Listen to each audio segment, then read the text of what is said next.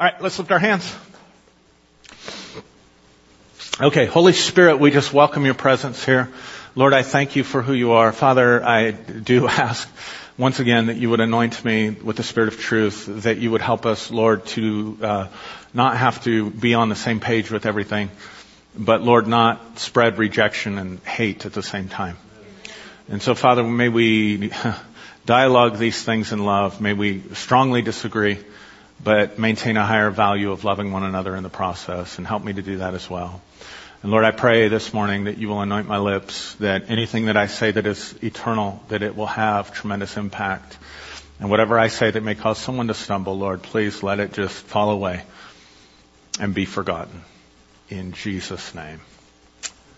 Amen. You can be seated. Okay, I'm excited to get into this this morning. Let's start in Colossians, uh, and we can start recording. Yeah, okay. Colossians chapter 1.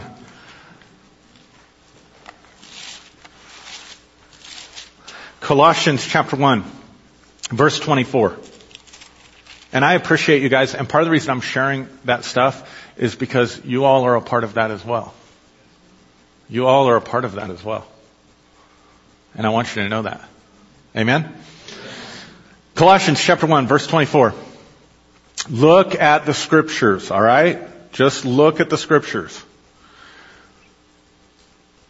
I now rejoice in my sufferings for you to fill up in my flesh what is lacking in the affliction of Christ for the sake of his body, which is the church, of which I became a minister according to the stewardship from God, which was given to me for you to fulfill the word of God. So he's going to tell you what the stewardship of the mystery is and why he's a minister. He says, the mystery, look at this, which has been hidden from ages and from generations, but now has been revealed to his saints. He didn't say it's something that came into being a short time ago. He's saying, I am preaching to you something that has always been, but has been hidden in a mystery. And now is being revealed to his saints.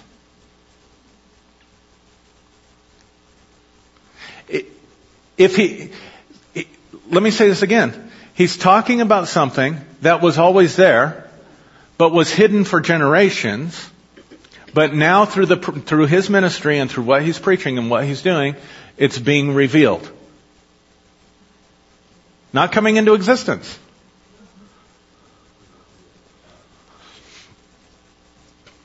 To whom God willed to make known. What did God will to make known? What did God will to make known? What are the riches, watch this, what are the riches of the glory of this mystery, which is Messiah or Christ in you, the hope of glory. So what does he want you to know about? Come on, saints. It's right here in the Bible. What does he want you to know about? And what is it? There are riches, the riches, the wealth, the, the, the, the, fortune of Christ in you, who is the hope of glory. Then he goes on and says, Him we preach, warning every man, admonishing every man, etc., going on, that we may present every man perfect, which means fully mature in Christ Jesus. In other words, Paul's saying my entire ministry is devoted to you, to get you to quit looking outside yourself for something you already have inside yourself. And the riches of this mystery that has been hidden, that has been there and has been hidden, look at the scripture, wrestle with the scripture. if you're gonna idolize the Bible, idolize the Bible and look at it. He's saying the mystery that's been hidden but now revealed is Christ in you.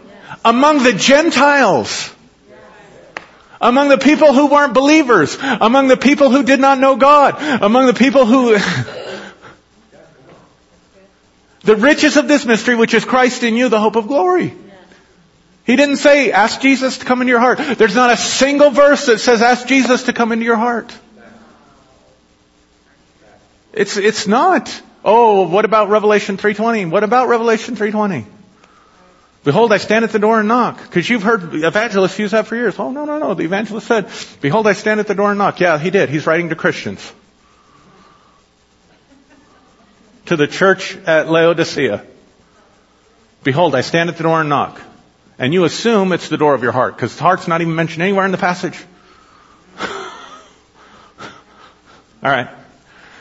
Old McDonald Christianity, here a verse, there a verse, everywhere a verse, verse. You with me? If the sinner's prayer got you saved, don't you think it would be important enough that God, that God would have outlined it somewhere in the scripture? But where is it? You can't find it there. But what you can find is Paul saying, I'm preaching a truth. I want you to quit looking outside yourself. And I want you to look within yourself. And when you look within yourself, you're going to find the riches of the glory of this mystery, which is Christ in you, the hope of glory. And this is the secret and the mystery that's always been, but it's been hidden.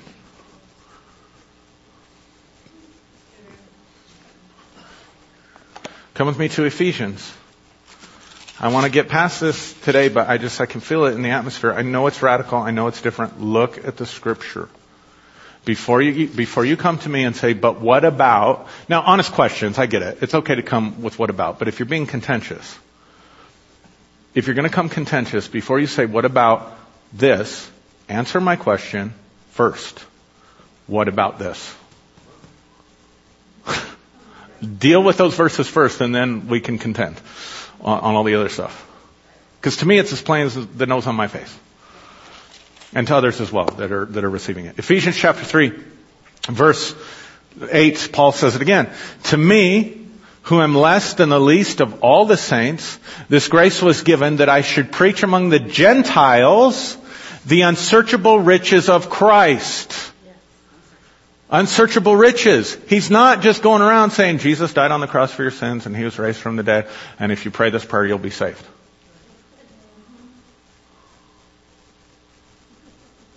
Nowhere in there does he say that was his ministry to the Gentiles. It's not in there. Alright. In fact, uh, okay. To me who is less than least of all the saints, the grace was given that I should preach among the Gentiles the unsearchable riches of Christ. And to make all see what is the fellowship of the mystery, not make some, make all see what is the fellowship of the mystery, which from the beginning of the ages has been hidden in God who created all things through Jesus Christ.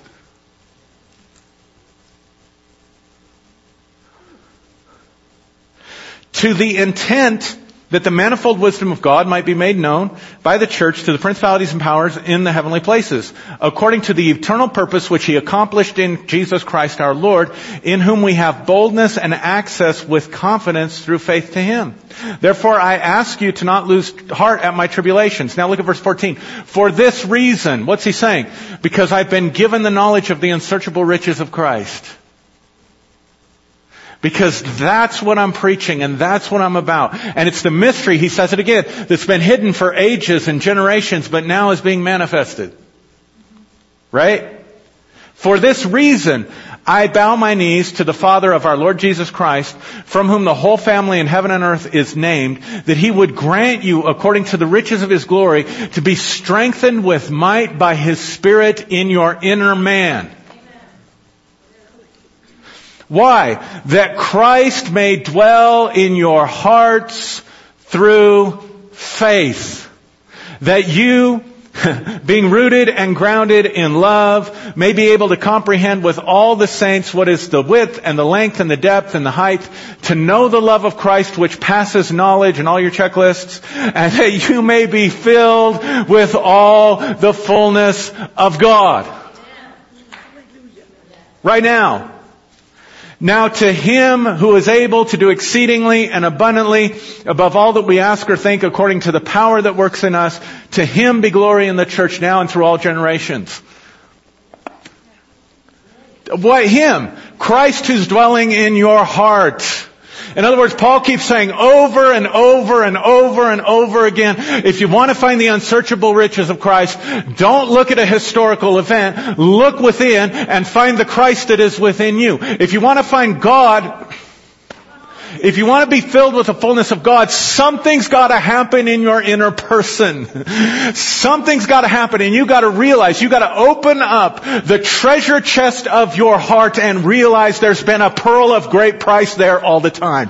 You got to realize there's been a treasure hidden in your field all the time. And when you look in your heart, not in your head, not at your checklist, not at your doctrinal statement, not at your group consensus, not at your own works and your own righteousness, not at any of that, but when you open up your heart and you finally discover that Christ has been in there all the time and that the fullness of the kingdom is inside of you, Jesus himself said, listen to this, I taught for years that the kingdom didn't show up until the resurrection of Christ.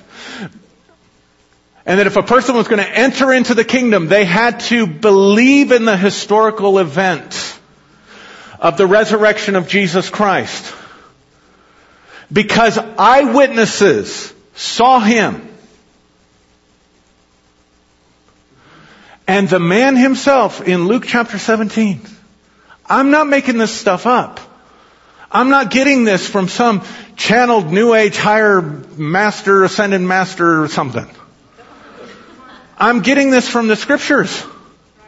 The man himself says in Luke chapter 17, the Pharisees came to him and said, when will the kingdom come?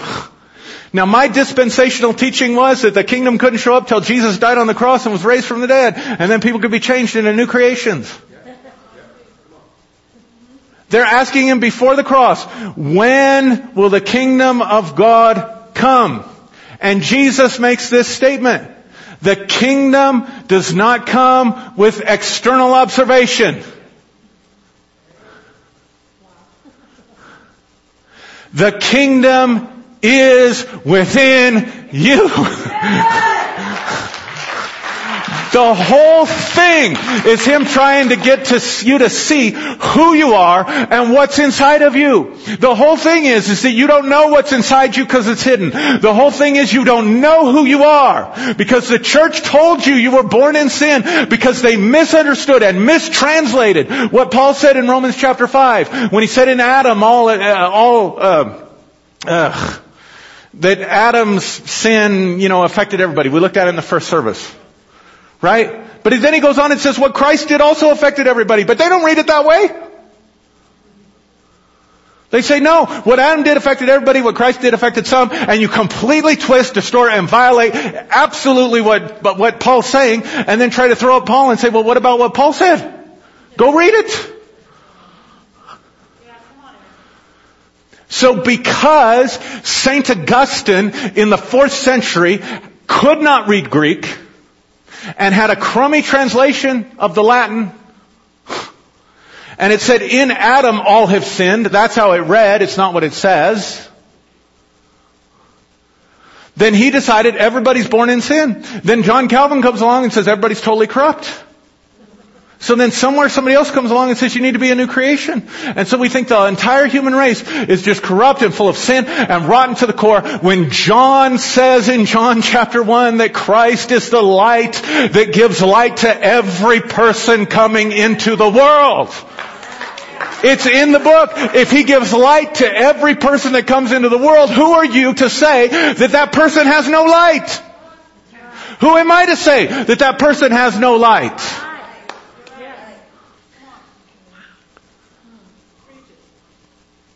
And the whole thing Jesus is trying to get you to do, and the whole thing Paul is getting, trying to get you to do, is see that what's in Him is in you. The works that I do, you can do also. You know, John also said, as He is, in 1 John, as He is, so are we. Paul's saying, don't look at the Messiah outside, look at the Messiah inside. You want to see it again? 2 Corinthians 13? 2 Corinthians 13. Verse 3. Since you seek proof of Christ speaking in me, who is not weak towards you, but mighty in you, for though he was crucified in weakness, see what he says? You're seeking proof that Christ is speaking to you because he's in me.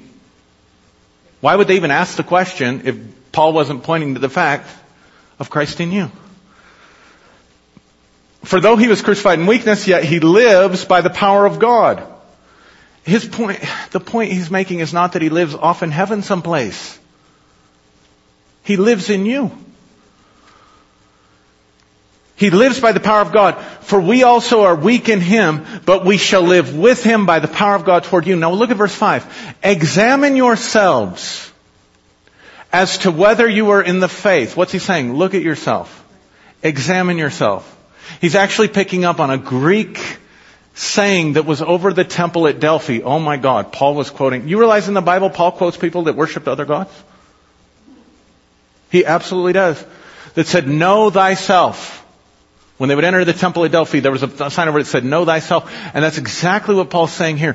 Examine yourself. Get to know yourself as to whether you are in the faith. Test yourself. Do you not know yourselves that Jesus Christ is in you? Unless you fail the test.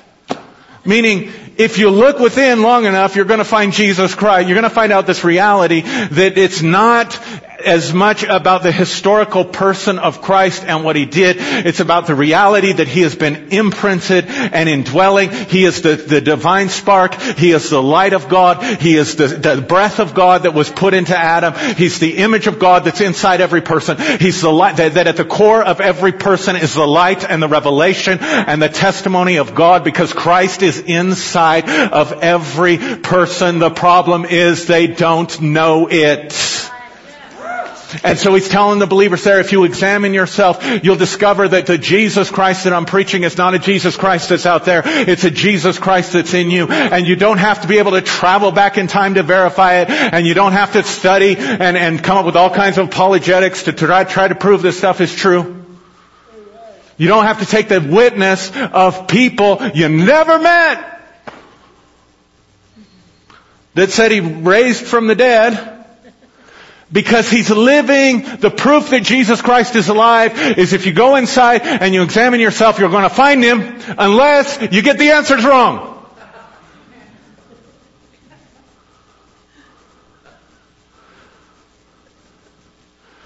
So are you looking for the light inside yourself or the darkness? You looking for the light in other people or are you looking for the darkness in other people? You looking for the light that's in the world or are you looking for the darkness that's in the world? Which kind of person do you want to be? I want to be the kind of person that looks for the light. All right. So here's, let me, uh, again, I wanted to be practical this morning. Let's, let's just look at this. Oh, I gotta get into this. But just to be practical. Christ dwells in your heart, and that's our problem. We want Him to dwell in our minds. We want to be able to figure Him out. We want to have checklists to give us security. We want to hold to that group consensus that we think is so important, but we don't want to have individual experiences. And the whole thing is about the light of Christ is in you, Christ is in you, Jesus Christ is in you, the riches and the wealth of who He is is in you. He's always been there. and you need to see it and wake up to the reality of it so that you can experience it. And if you can experience it for yourself, then you can objectively verify it and nobody can talk you out of it.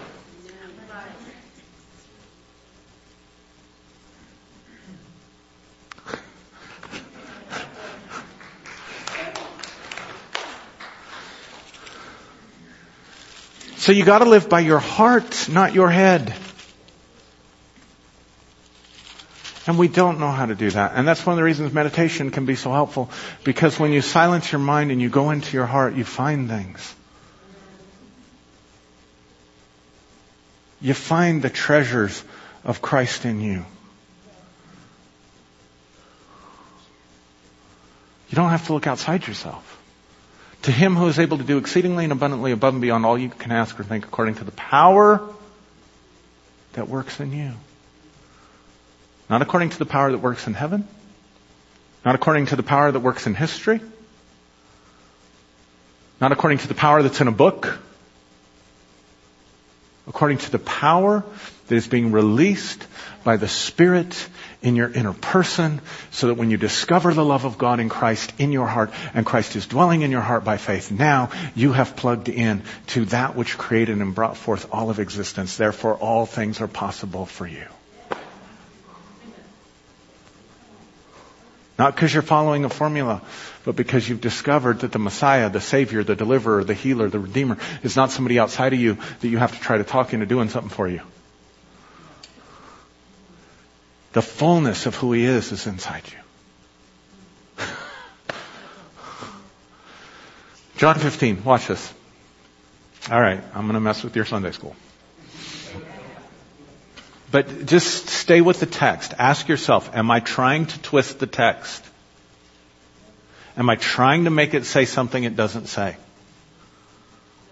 Or am I just illuminating some things that we don't hear preached?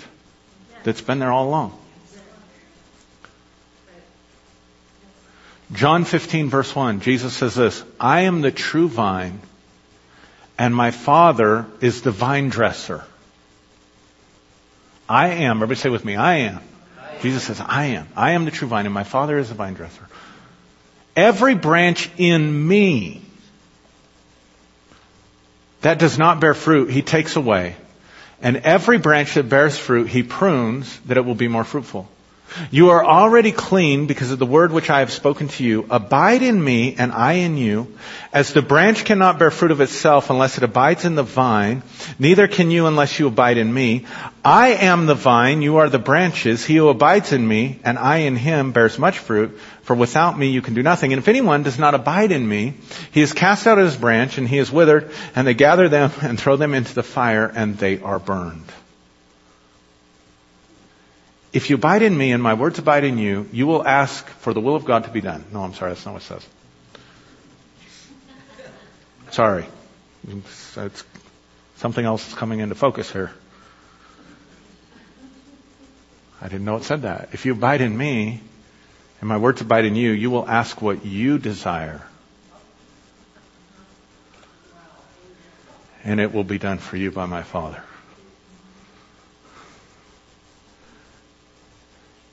Now, we've been conditioned. Now, imagine yourself for a minute as a disciple hearing this for the first time. I know it's hard to do.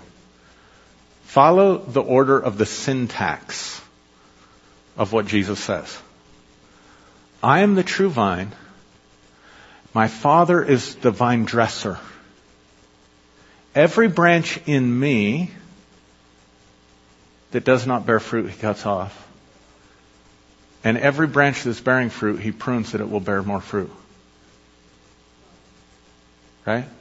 Then he goes on and talks to the disciples about them being the branches that abide, that abide in him and being cut off, and whatever. But what we do is we take what Jesus says later. Watch this very carefully. We take what Jesus says later about I'm the vine and you're the branches, and we lay it over the top of what he said when he said I am the true vine or we put it ahead of it in syntax. So that when we read his first statement, I am the true vine, every branch, everybody say it with me, in me, that bears not fruit, or that bears fruit, he prunes. Every branch in me that does not bear fruit, he lops it off. Without realizing that Jesus is actually first using himself, as he always does in his teaching, using himself as the example, and then what he said about himself, he applies to his disciples. Here's what I mean by that. One of the most interesting things, and this is where our translations are unfortunate for us. One of the most interesting things about the Gospel of John is some of Jesus' I am statements. How many of you are familiar with that? He says, I am the bread of life, I am the bread of whatever, right? You know what's interesting about it? What's interesting about it is it makes no sense in the Greek. Here's what I mean. The word, the general word I am that gets translated I am is used some 600 times or something in the New Testament. I'm sorry, I don't have the num, I meant to get the exact numbers, but hundreds of times. Only 48 times is it used in this unique Greek construction. 24 of those times are in the Gospel of John, so half of them are in John's Gospel. In the Greek, if you were going to say I am, It is a one Greek word, easy to remember. It's, the Greek word is eimi. I me.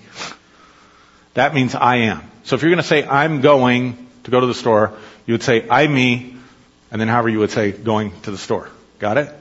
But Jesus does not say eimi here.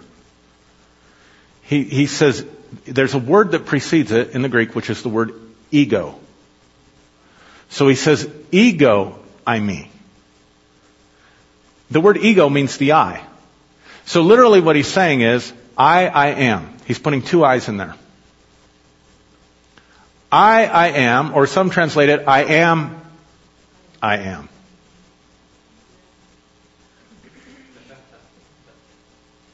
He might be talking about the higher self and the lower self. I don't know. It's possible.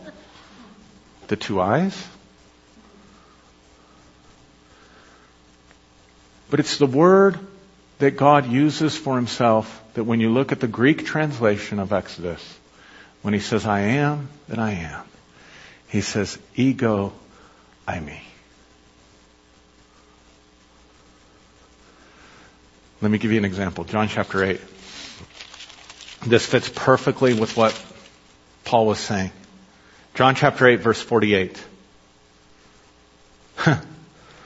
then the Jews answered and said to him, do we not say rightly that you are a Samaritan?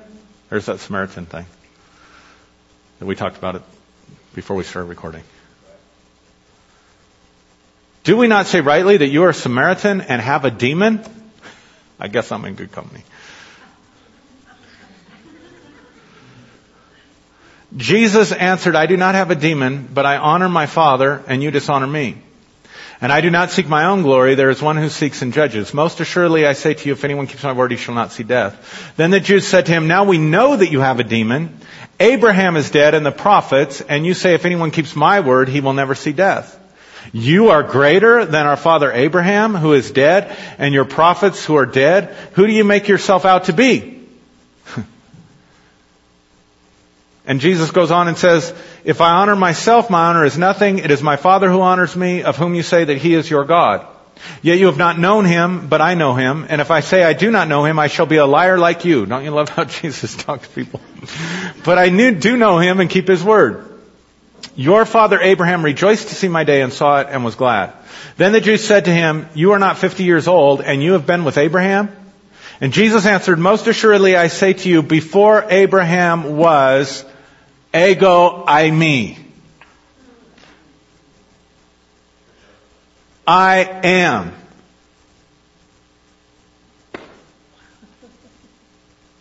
The mystery that's been hidden from ages and generations that is now being made manifested and being revealed through the preaching of the gospel is that the I am me is in you too.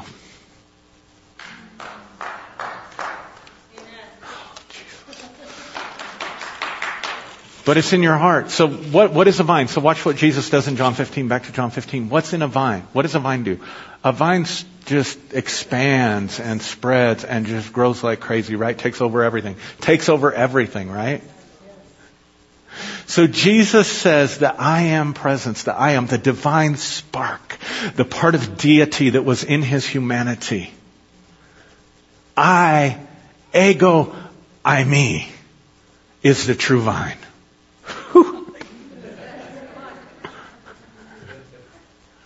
In other words, Jesus the teacher, Jesus the man, Jesus the historical person who wants to leave a lasting impression on his disciples on the night that he is betrayed, after he's done the Lord's Supper, he's walking with his disciples, he's, he's telling them what he wants to leave with them, and he says, listen, he'd already told them in, at the end of John 14, if you believe in me, the works that I do, you shall do also. He already said, I am the example, and then the next thing he says is, the I I am uh, me. The I am presence that's in me and that's in every human being because we are made in the image of the I am. Is the true vine. Now watch what he says. And my father is the vine dresser. And every branch in me, Jesus is actually saying this life is so expansive that there are branches, there are, there have been things in my own life. Oh my God, I can hear him in Arkansas now. You've taken away my Lord. I don't know where you've laid him. There were things inside, there were branches inside of Jesus that grew places they weren't supposed to go and dried up and didn't bear fruit. Because he says, every branch in me that does not bear fruit, the Father cuts off. Every branch that's in me that is bearing fruit, the Father prunes and purges. Because this I am, this, when, when this, when, when the, when the divine presence of Christ in you begins to expand and you let go of your mind and you say, I'm going to quit trying to figure everything out. And I'm going to quit trying to cross all my, wait, you don't cross I's and dot T's. Cross, cross all my T's and dot all my I's. And I'm going to let this expansive life grow. When it blends with the, the, two eyes, see, Jesus, he's telling you there's an ego there too. There's the I am, but there's also the ego. And when the I am begins to expand and ex- express itself through the historical, through, through your identity, through who you are as a human being, when divinity expresses itself in your humanity, it can, it, it just grows and things grow where they're not supposed to and things aren't as fruitful as they're supposed to be. And life gets really messy. Because I'm no longer living from my head, I'm living from my heart. What's it mean to live from your heart? You ever watch a child?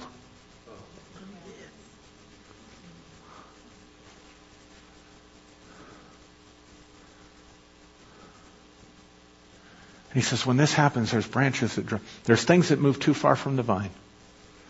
And when they move too far from the vine, they dry up. And they're not bearing fruit anymore. There's some branches over here that aren't fruitful. And the same process that I've gone through with my father is the same process that you'll go through. And every personality that mask that you wear, identity that you carry, person that you are in a certain context that does not bear fruit gets cut off and put in the fire. He's not talking about hell. He's not talking about individual people because they were never. You, you see, we're messed up in the way we interpret the Bible. It drives me crazy. People will say, well, see those branches that didn't abide in Jesus, they burn in hell. Well, they had to be in the true vine then. So don't get mad at me for saying that they were already plugged into Him before they knew about it. Because you say they're going to invite Jesus into their heart in order to not go to hell.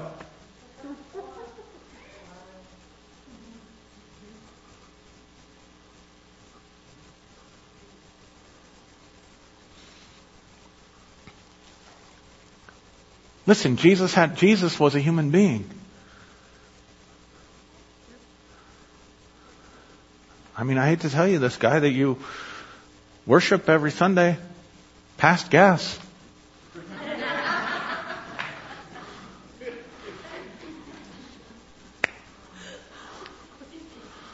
Went through puberty. And we all know what a 16 year old boy going through puberty is like.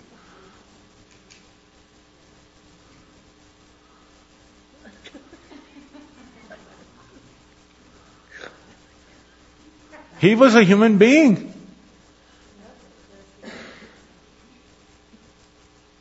Which means he had branches that didn't bear fruit. And some branches that were more fruitful than others. But here's the key. He said, my, oh, if we could get this. My father is the vine dresser. He didn't say, I take care of myself. See, religion demands that you get yourself all sorted out. That you believe the right things, that you say the right things, that you do the right things, and frankly, saints, you can do all of that in your head. You can apply formulas. You can go to scripture and find scripture that promises you what you believe. I can do that intellectually. Now, Say said scripture over and over and over and over and over and over and over and over about yourself and call it a positive confession. Okay, I can do that. In my head. If you say it enough times, it'll get into your heart, and when your heart starts to believe it, then it'll come to pass. I can do that if I have enough time. but I can do it from my head.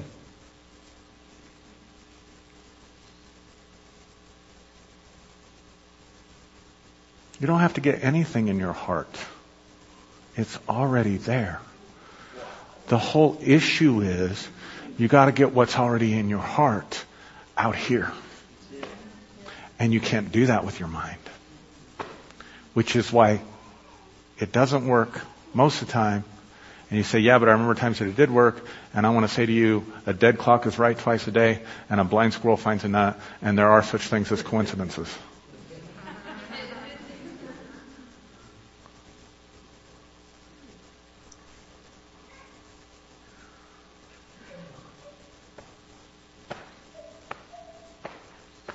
So here's the hardest part for us.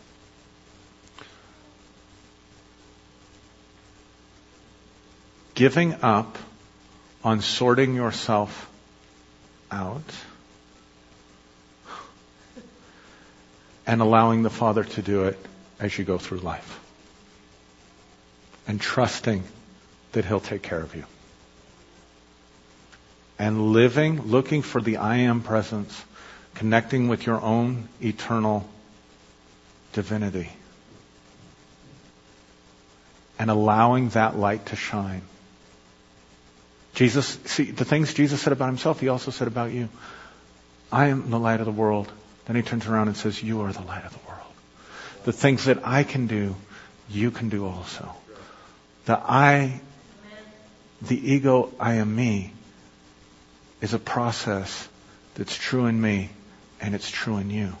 Because it's the mystery that has been hidden for ages and for generations. But now someone's finally been able to fully manifest it so we could see what it looked like in human form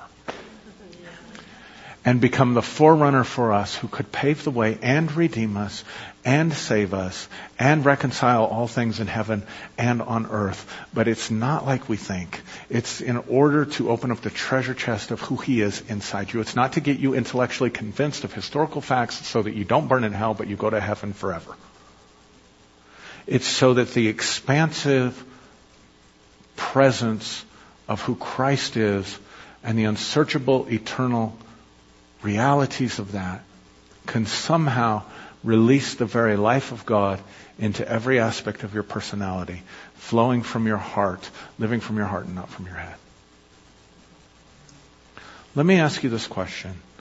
What breeds trust? Because it comes down to trust.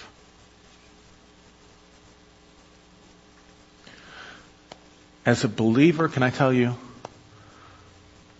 the box that Christianity put me in, the Christianity, the version of it that I heard, not the one I'm talking to you about today. Let's, how much trust? These three abide, faith, hope, and love. But now, see, Paul said, I know in part, and I prophesy in part, and I see in a glass darkly. But now these three things abide, faith, hope, and love, right? So build your life on those qualities. Faith is trust, is it not? And let me ask you a question. Here's what I was taught. I was born rotten to the core because I was born in sin and I needed to have my nature changed. And even after my nature changes, I still have this sin nature called the flesh that I'm dragging around with me. And my heart is deceitful and wicked above all things, and who can know it? So can I trust myself? Can I trust myself?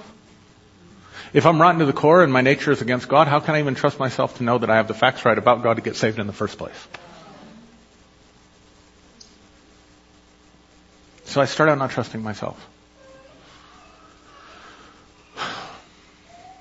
And the world is full of wickedness and evil. Is it not? So I can't trust my environment. Don't empty your, I mean, you've got to believe in a wicked world if you think meditation gives you a demon. If you really believe, if you empty your mind, which is not what meditation is anyway, a full answer is a matter before he hears it. But if you really believe that, if it was possible, I'm going to empty my mind. Well, dang, a demon's going to come in. You got to believe they're just floating around everywhere, like in like a plague of mosquitoes, right? They're just out there. So the devil's out there. He's going to get you. So the, the, the world is, is not a safe place. And the spiritual world is not a safe place because there's only three people you can trust. Oh, we'll admit the spirit world is populated, but there's only three people you can trust, Father, Son, and Holy Spirit. Well, what about angels? Don't talk to angels. Because somewhere Paul said that the, Satan himself transforms himself as an angel of light. And you start talking to angels, you don't know if you're talking to a real angel or you're talking to one in disguise. At least if you're Catholic, you have a rich heritage in the spiritual world of angels and saints that you can pray to. I just lost somebody right there. Didn't come out. He said we're supposed to pray to angels and saints. I'm just saying. So that, but it, but we know it's full of demons. Because there's principalities and powers and rulers of the spiritual darkness of the world and anything you do, you get a demon. We'll hand out bags. We'll have deliverance services and hand out bags, right? So you can't trust the spiritual world. You can't trust the angels. Three people you can trust. Father, Son, and Holy Spirit. You can't trust the natural world. You can't trust other people because they're rotten to the core just like you are.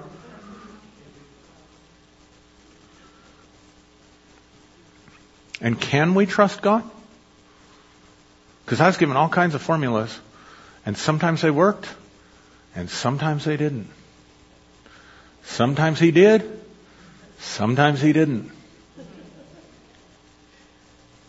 I'll never forget going to a funeral, Word of Faith Church, going to a funeral. This couple had just lost their three year old child.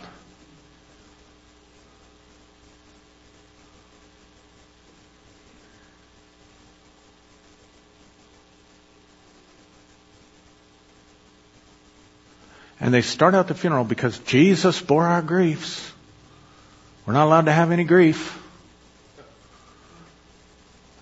And they started out the funeral with, You've turned my mourning into dancing, three days after the girl passed away.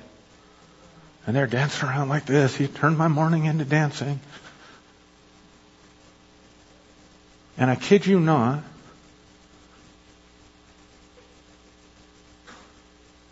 the, the, the confession police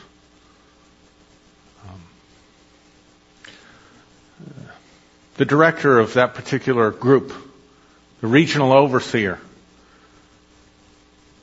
came down, I'm sure to offer support, but partly his presence was there to make sure that we toe the line with our beliefs. That is, God always heals and faith always works. And the pastor's message wasn't one that brought comfort. The pastor's message was up there defending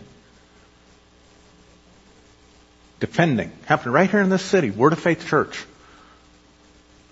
defending the groupthink.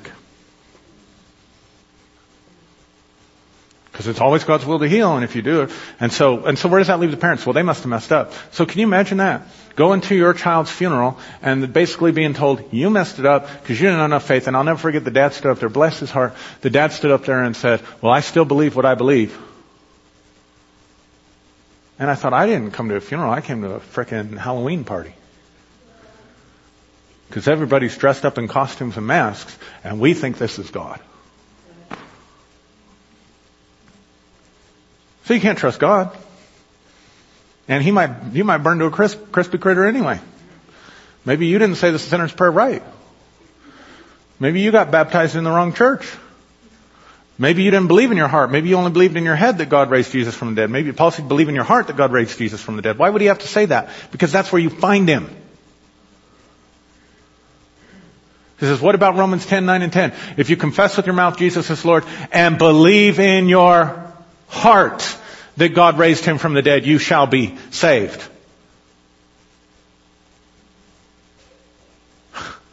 Why would you believe in your heart? Because Paul's been telling them the whole time, the resurrection happened in you. By the time you get to Romans 10, he's already said, when Christ died, you died. When Christ raised, you were raised. What was true of him is true also of you. So if you believe in the resurrection in your heart, because it's in your heart, it's not an observation of a verification of a historical event that only 500 people saw. It is a living reality of the resurrected Christ living in you. And when your heart grasps that, then the power of life and the power of salvation and the power of the kingdom comes to your life and nobody can talk you out of it because you don't have to believe something you can't see. You believe something you know you have that you've experienced for yourself.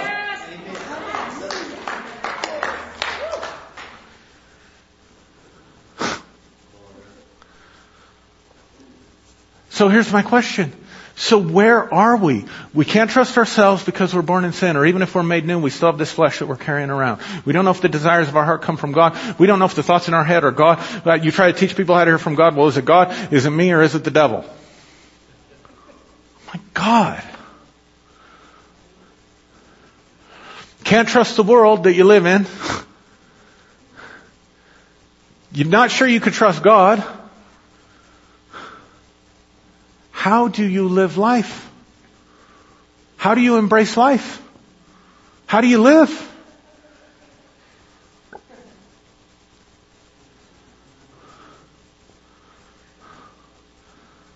Actually, I would contend that the world is blessed.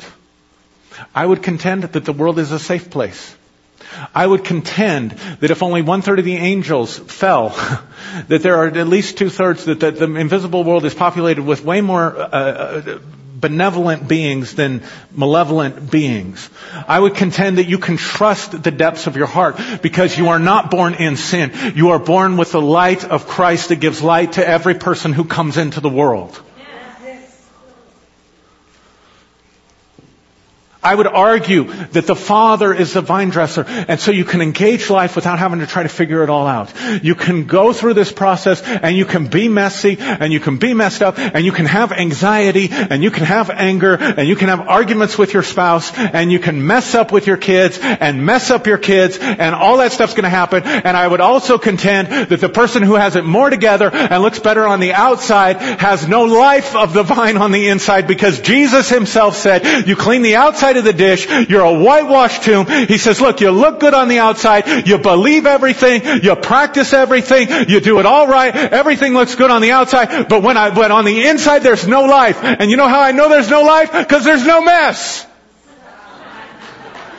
Because the moment you plug into the true vine, it tries to take over everything, man. It just makes a mess of everything in your life. You think you're doing good, all of a sudden you're depressed, all of a sudden you're afraid, all of a sudden you're acting ways you didn't know you should be acting. You're acting out why? Because the power of the ah, ego, eimi, the power of the I am presence, of the expanding life of the kingdom is pouring into every, and it's branching out, and it's expanding, and it's growing and it's pushing and it's climbing. And what's the end result? Mess. Yeah. And you have to trust in the process. Oh, that vine went over there where it wasn't supposed to go. It's not the church lady's job to come correct you. And I'm speaking church lady because I was born in the 80s and I watched that stupid thing with Dana Carvey. I'm not singling anybody out. You know the Dana Carvey thing, the church lady? That's Satan. You remember that? That's what I'm talking about. I'm not thinking of you. I'm thinking of him, her, him, her.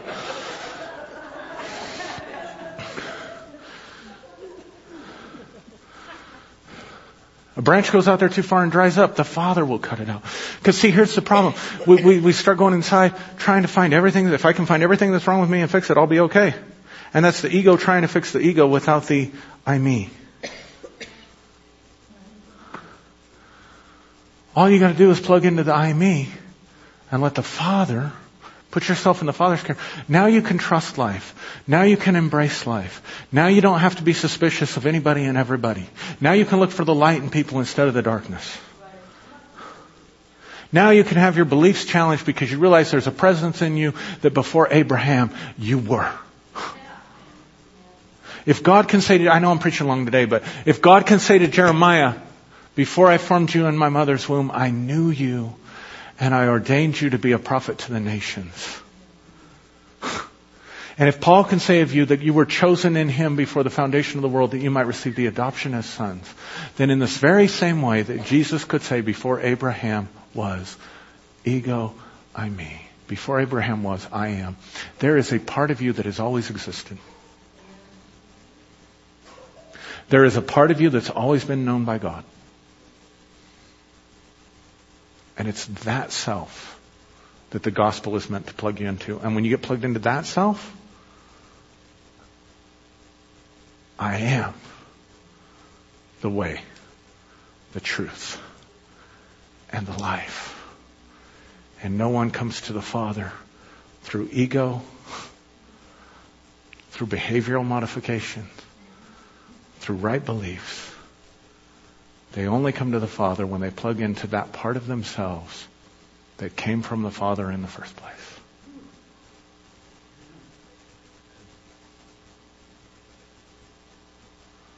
But Jesus, show us the Father. Do you not know that I am in my Father and you are in me and I am in you? That is the whole Christian ethic that whatever you do to others, you do to yourself.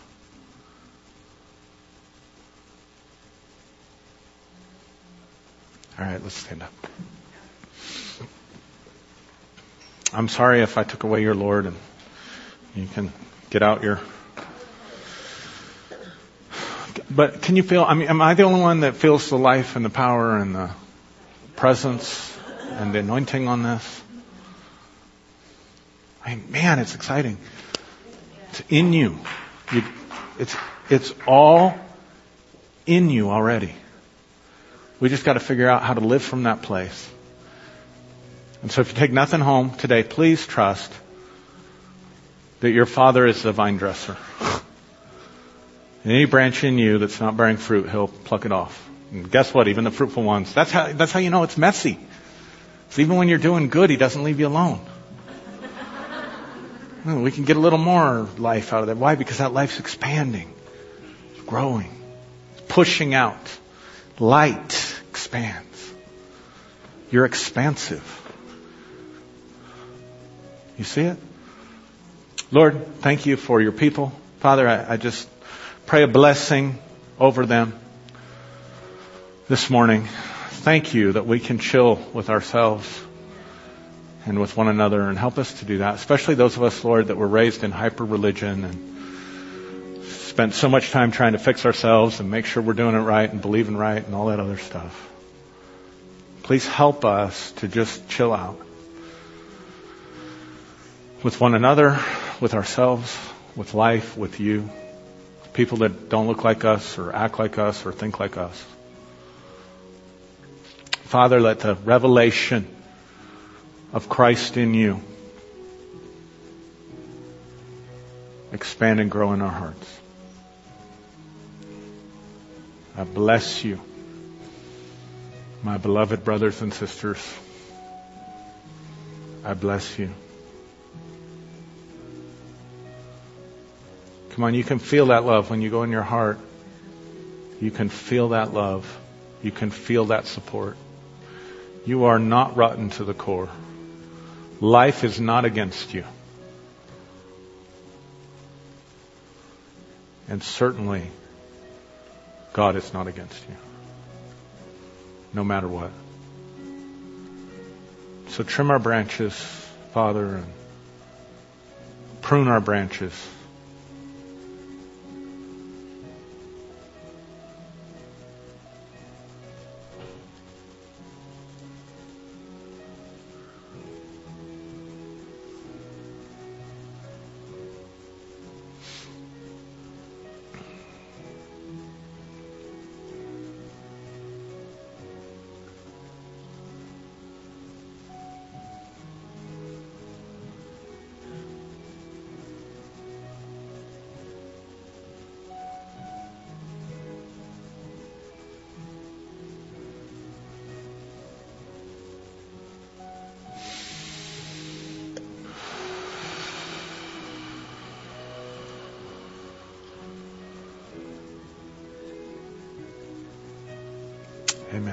God bless you. Have a great day.